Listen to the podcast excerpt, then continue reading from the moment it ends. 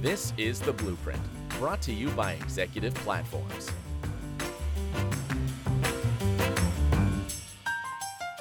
Well, hello again, everyone. You're listening to another episode of Executive Platform's Blueprint podcast series. My name is Jeff Mix. I'm head of content and research, and my guest today is John Coppola. He's a director with BrainCube. Um, we're going to be talking about upskilling in the manufacturing workforce, some of the things that can do for talent retention and meeting the needs of the digital revolution. You know, it's a really timely topic, and I'm looking forward to this conversation. John, thanks so much for joining me today. Jeff, thanks for having me. I appreciate it very quickly at the top, I want to clear up two things that sort of frame the whole conversation. Um, the first one, give us an example of what you're talking about when you're talking about upskilling. Sure, I, and I can make this as, as simple as possible. The new generations that are actually coming in to the workforce are only digital. They live on their, on their mobile phones. They live on their laptops, their iPads. Think, it, think about it when you were younger. If you had to order a pizza one evening. When I was 13 or 14 years old, I, I would order a pizza. I, and there's a lot of manuality with the approach back then. I would have to look up the phone number of the individual uh, of the pizza company. I would then have to make the phone call, talk to someone about exactly what I wanted, the toppings I wanted. Thereafter, I'd wait for the pizza to come, and then I'd have to interact with the delivery person. And all of that right there, it sounds so simple, but there's a lot of manual process when you look at the generations that are coming into the workforce today, specifically in manufacturing, it's actually irrelevant what market they go into.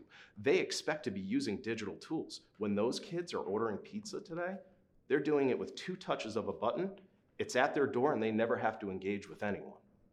And in terms of talent retention, how does that fit into this conversation? It's it's a really important topic to discuss, and I think that the biggest thing when we look at the new waves of uh, of people that are coming in to the workforce, specifically manufacturing, they expect to be using digital tools on a daily basis because they've been doing that since they were five or six years old.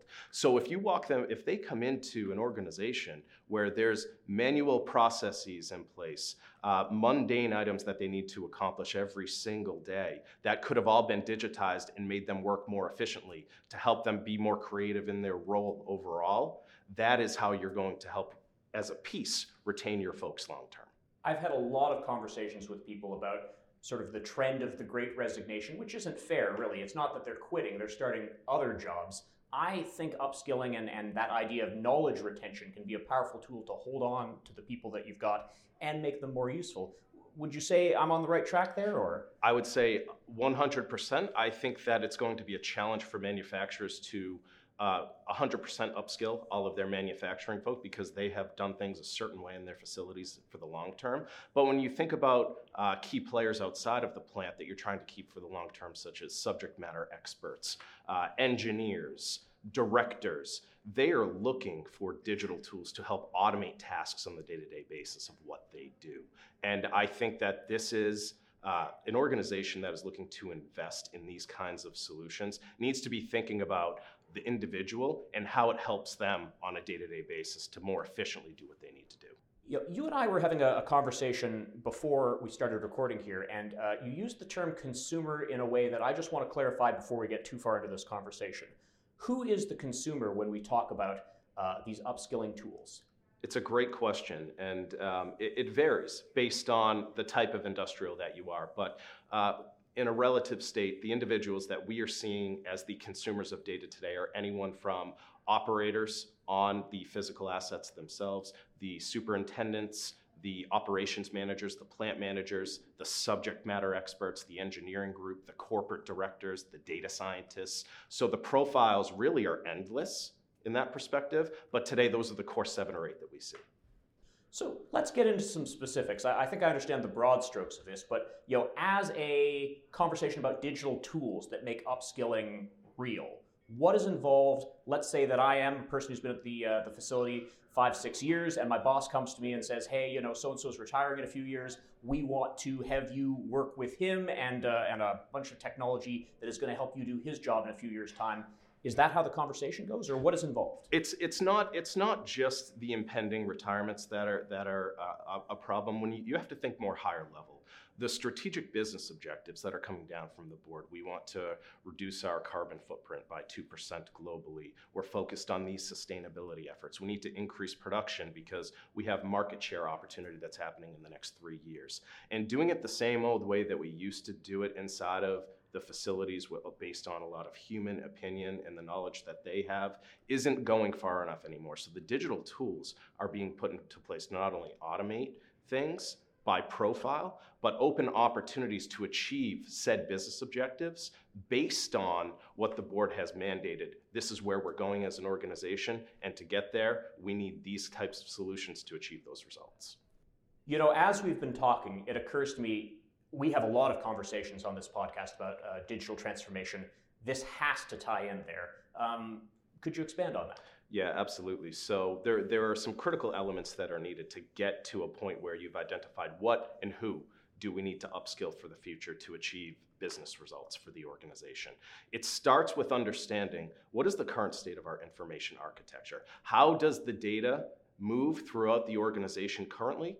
And as we begin down a digital path, how do you then transform certain areas of that current information architecture to open opportunities to consume data more efficiently?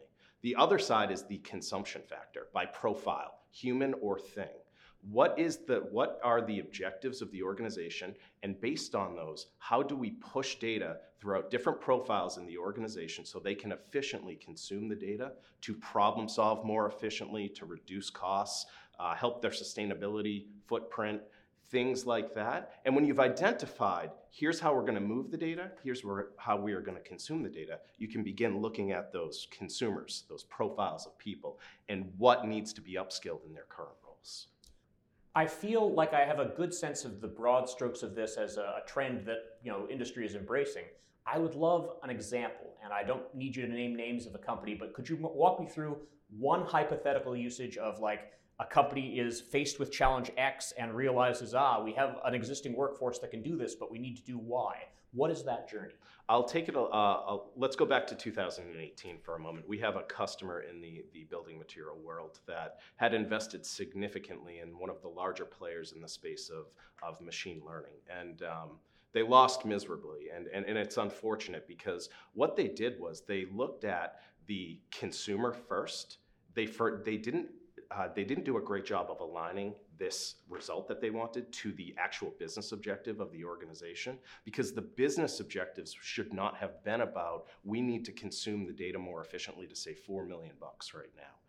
What happened was what they learned through this investment was that we don't have the current information architecture in place to even sustain the proper digital efforts to increase our productivity 2% year over year as we consider data a pillar for the future, and we expect the data consumers to help us achieve that result.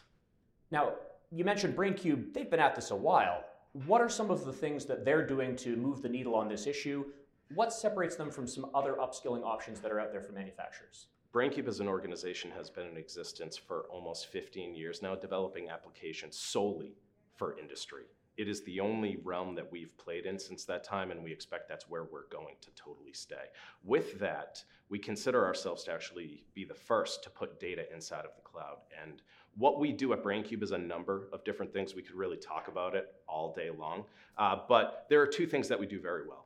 We offer a platform to help organizations move data effectively and transform said data effectively throughout their manufacturing network. And on the other side, we provide a suite of applications for them to, them to consume the data more efficiently to serve broader business objectives of the company. Walk me through what getting started looks like. I'm a manufacturing executive. Uh, of course, I've got some goals for my company, and I have some talented people working for me who may not have exactly the right skills. How do I get them what they need to succeed? the biggest thing that we try to understand day one when we're, we're dealing with, with a prospective customer is what are the business objectives that they are trying to achieve? Is the organization that they have, from a human standpoint, do they have a maturity level that we feel is compatible with the solutions that we provide? Because that is really the only way today that we'll be successful is if there is an investment from the company in the people to find and utilize digital solutions. So that's where we start, and we try to make a marriage with uh, from there. And then we go into something that we would call use case ideation, where the prospective customer is working with our subject matter experts to define really the scope of the project and what it could look like based on the needs that we've heard early in earlier conversations.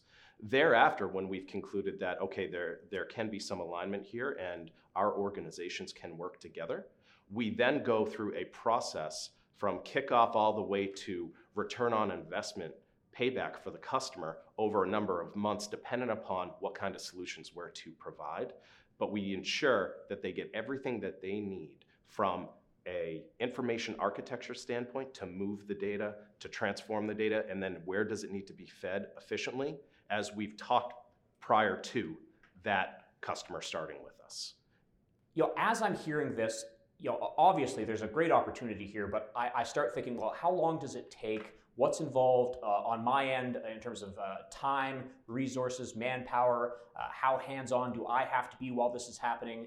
Um, what would you say to people with those kinds of questions? Our overall approach is to make an integration of our solutions as seamless as possible. It requires efforts from both parties, but we try to make that as minimal as possible where we're doing brunt, uh, the brunt of the work to install the certain solutions that the customer has identified. This is what we need for the future to achieve our objectives. Now, the piloting phase or the POCs of BrainCube are really determined by what kind of digital solutions we're going to be installing for the customer. So something that's a little bit more advanced to get to the ROI would typically take the five to six month marker. But when you're talking about something very small, such as general connectivity, consumption of the data via visualization on edge, this is done in a matter of days. So based on the use case, we try to get to the ROI as quickly as possible, but it ranges based on how advanced said use case is. I think that's perfectly reasonable. Of course, the, the answer is going to vary based on what you're doing, but I think it's uh, important to note you start off by saying, well, what are we trying to achieve? And then you work there as quickly as possible. That, that makes perfect sense. We've covered a lot of ground here. I would love if you could give us just you know two or three takeaways that you want people to think about further. I think that it's a great question and specific to manufacturing and the folks that are going to be walk, watching this overall. I think the biggest takeaway is from the top down of the organization, from the CEO's office all the way down to the operators that are producing the products for you to go to market with. You need to, everyone needs to understand the why. Why are we in this? Why do we need to adjust? Why are we adjusting? And what does it mean for the business over the next decade? if you don't have that trickle down effect happening within your organization, you're going to run into roadblocks as you're trying to digitize everything within your manufacturing network. I think there's a lot here to explore. What is the best way for people to learn more? Sure, we, we're relevant on many social media platforms. My suggestion, though, is that folks go to braincube.com where they can learn about the solutions that we're providing to the market today, some great use cases with some global customers, and in addition, opportunities to talk to some subject matter experts. Uh, and I have been to BrainCube's website. I, I think it's a, a, terrific resource, and I encourage anyone who's gotten all the way through this episode, you know, you want to learn more about upskilling. This is definitely the, the tool that you should start with. John, this has been terrific. Thank you so much for your time today. Jeff, thanks for having me. It's been great. You've been listening to another episode of Executive Platform's Blueprint podcast series. Uh, I've been Jeff Mix. Let's do it again soon.